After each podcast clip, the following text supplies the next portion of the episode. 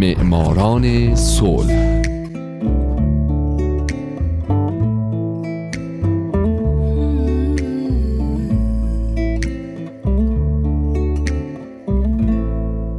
شنوندگان عزیز دوستان گرامی حالا نوبت می‌رسه به معماران صلح.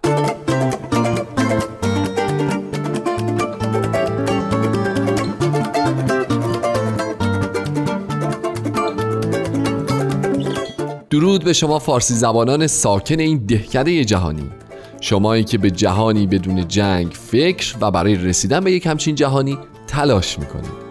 درست مثل قهرمانان این برنامه مثل زنان و مردان و مؤسسات و سازمانهای دولتی و غیر دولتی که خواسته یا ناخواسته باعث شدن دنیای ما بدتر از چیزی که الان هست نباشه. من هومن عبدی هستم. به معماران صلح خوش اومدید.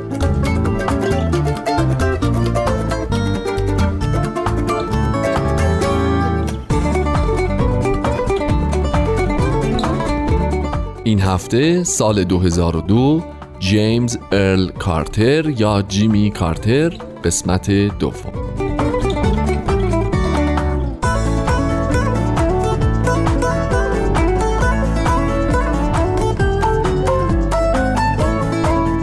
شنوندگان عزیزم همونطور که می‌دونید من از هفته پیش به معرفی جیمی کارتر پرداختم. از زندگی خصوصیش براتون گفتم از دوران کودکیش ورودش به نیروی دریایی بازگشتش به محل زندگی کودکیش عضویتش در مجلس سنا و بالاخره انتخابش به عنوان 76 مین فرماندار جورجیا. او در سخنرانی مراسم تحلیفش برخلاف گذشته که سعی می‌کرد در این مورد موزگیری خاصی نداشته باشه آشکارا به تبعیض نژادی تاخت و عنوان کرد که دیگه هیچ کس به خاطر رنگ پوستش ناچار به تحمل محرومیت از فرصتهایی مثل تحصیل، شغل یا برخورداری از عدالت نخواهد بود. گفته میشه جمعیت حاضر در اونجا از شنیدن این سخنان که کاملا در تضاد با فرهنگ سیاسی جورجیا بود شوکه شده بودند و بسیاری از طرفداران تبعیض نژادی که در طول مبارزات انتخاباتی از کارتر حمایت کرده بودند احساس می‌کردند بهشون خیانت شده. اما در مقابل بسیاری بودند که از او به عنوان یک فرماندار مترقی یاد می‌کردند مثل مجله تایم.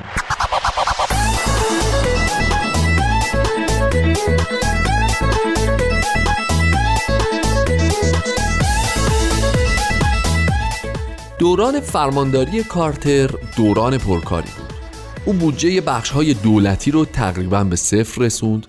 به حقوق بشر خیلی توجه کرد تعداد سیاه پوستان رو در بین کارمندا، قضات و هیئت مدیره ها افزایش داد و حتی خودش زنی سیاه پوست به نام ریتا جکسون ساموئلز رو به عنوان مشاور خودش استخدام کرد. همچنین او در کنفرانس ملی فرمانداران در سال 1971 به همراه جورج والاس که قبلا طرفدار تفکیک نژادی بود به حمایت از لغو تبعیض نژادی برخواست. علاوه بر اینها کارتر بعد از اینکه دادگاه عالی ایالات متحده مجازات مرگ رو از قانون اساسی جورجیا حذف کرد تقاضای تجدید نظر داد و در نتیجه مجددا این مجازات به قانون اساسی اضافه شد.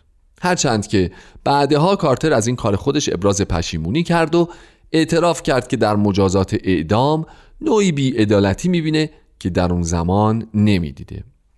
ضمنا کارتر در دوران فرمانداریش بر جورجیا جلوی ساخت صد بر روی رودخانه فلینت در جورجیا رو گرفت و در نوشتهاش اظهار کرد که مهندسین ارتش آمریکا در مورد هزینه ها و تاثیرات منفی این صد بر منطقه سهلنگاری کردند که خب این باعث توجه طرفداران محیط زیست در سراسر کشور به او شد.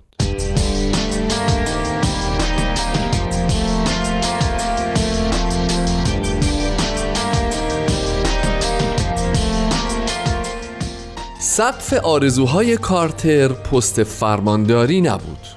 او در سر رویای ریاست جمهوری می پروروند. کارتر در 1972 در کانونشن ملی حزب دموکرات شرکت کرد و سعی کرد توجه هم حزبی های خودش رو به خودش جلب بکنه. اما اونا جورج مکگاورن رو به عنوان نامزد ریاست جمهوری برگزیدن. مکگاورن اما از نیکسون شکست خورد و بلافاصله کارتر دست به کار شد و خیز برداشت برای ریاست جمهوری دوره بعد. وقتی کارتر در انتخابات مقدماتی ریاست جمهوری حزب دموکرات در سال 76 شرکت کرد با وجود اینکه به نظر شانس کمی داشت اما از اونجایی که مردم هنوز رسوایی واترگیت در دوران ریاست جمهوری نیکسون رو از یاد نبرده بودند به کارتر که از این ماجرا کنار بود توجه کردند.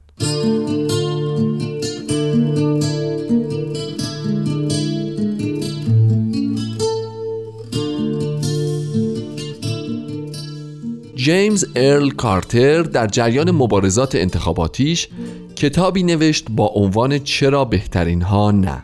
او در این کتاب خودش رو به مردم آمریکا معرفی کرد. علاوه بر این کارتر بیش از پنجاه هزار مایل در آمریکا مسافرت کرد و بیش از دیویست سخنرانی انجام داد و بالاخره از طرف حزب دموکرات نامزد انتخابات ریاست جمهوری شد. جالبه که بدونین بر طبق آمار مؤسسه نظرسنجی گالوپ در تاریخ 26 ژانویه سال 1976 کارتر انتخاب اول تنها چهار درصد از رأی دهندگان دموکرات بود.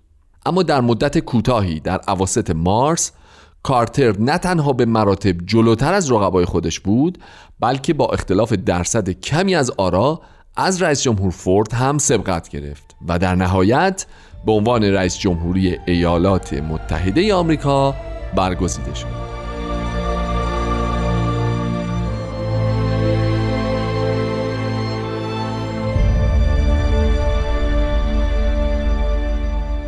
جیمی کارتر برنده جایزه نوبل صلح سال 2002 از سال 1977 تا 81 رئیس جمهور آمریکا بود. او در دوره به این پست رسید که نرخ تورم رو به رشد بود رکود اقتصادی تداوم داشت و آمریکا دچار بحران انرژی بود. اما با این حال کارتر موفقیت هایی در این دوران کسب کرد از جمله ایجاد 8 میلیون شغل کاهش کسری بودجه انجام اصلاحات در ادارات دولتی عفو سربازان فراری جنگ ویتنام ایجاد وزارتخانه های انرژی و آموزش و پرورش و ایجاد یک سیاست انرژی ملی شامل حفظ منابع طبیعی، کنترل قیمت و فناوری های جدید. در سیاست خارجی هم کارتر مناسبت های سیاسی کاملی با چین برقرار کرد مذاکرات مربوط به پیمان محدودیت سلاح های هسته‌ای با شوروی رو به پایان رسوند و با قرارداد کمپ دیوید در سال 1978 بین مصر و اسرائیل ارتباط برقرار کرد.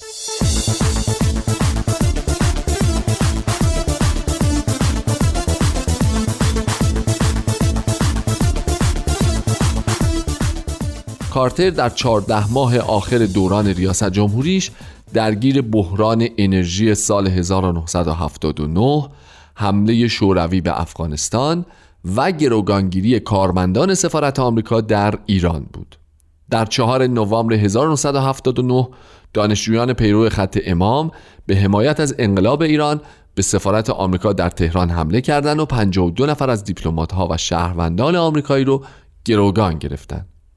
گروگانگیری که همونطور که می‌دونید 444 روز طول کشید.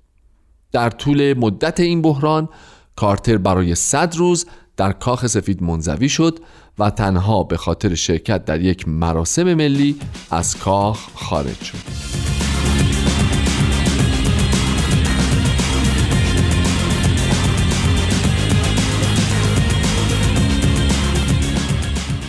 کارتر پس از شکست در آزادسازی گروگانها از طریق دیپلماتیک در 24 آوریل سال 1980 دستور انجام عملیات پنجه عقاب که ما در ایران اون رو به نام عملیات تبس می‌شناسیم به منظور آزادسازی گروگان ها صادر کرد این مأموریت با شکست مواجه شد و طی اون هشت نظامی آمریکایی کشته و دو هلیکوپتر منهدم شدند.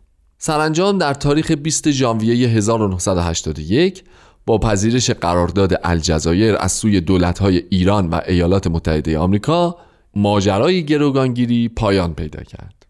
اما گفته میشه که تأخیر نمایندگان مجلس شورای اسلامی در صدور رأی در پذیرش پیماننامه الجزایر یکی از عوامل شکست انتخاباتی جیمی کارتر در مقابل رونالد ریگان شد و موجب شد تا کارتر تنها چهار سال در رأس حکومت بمونه.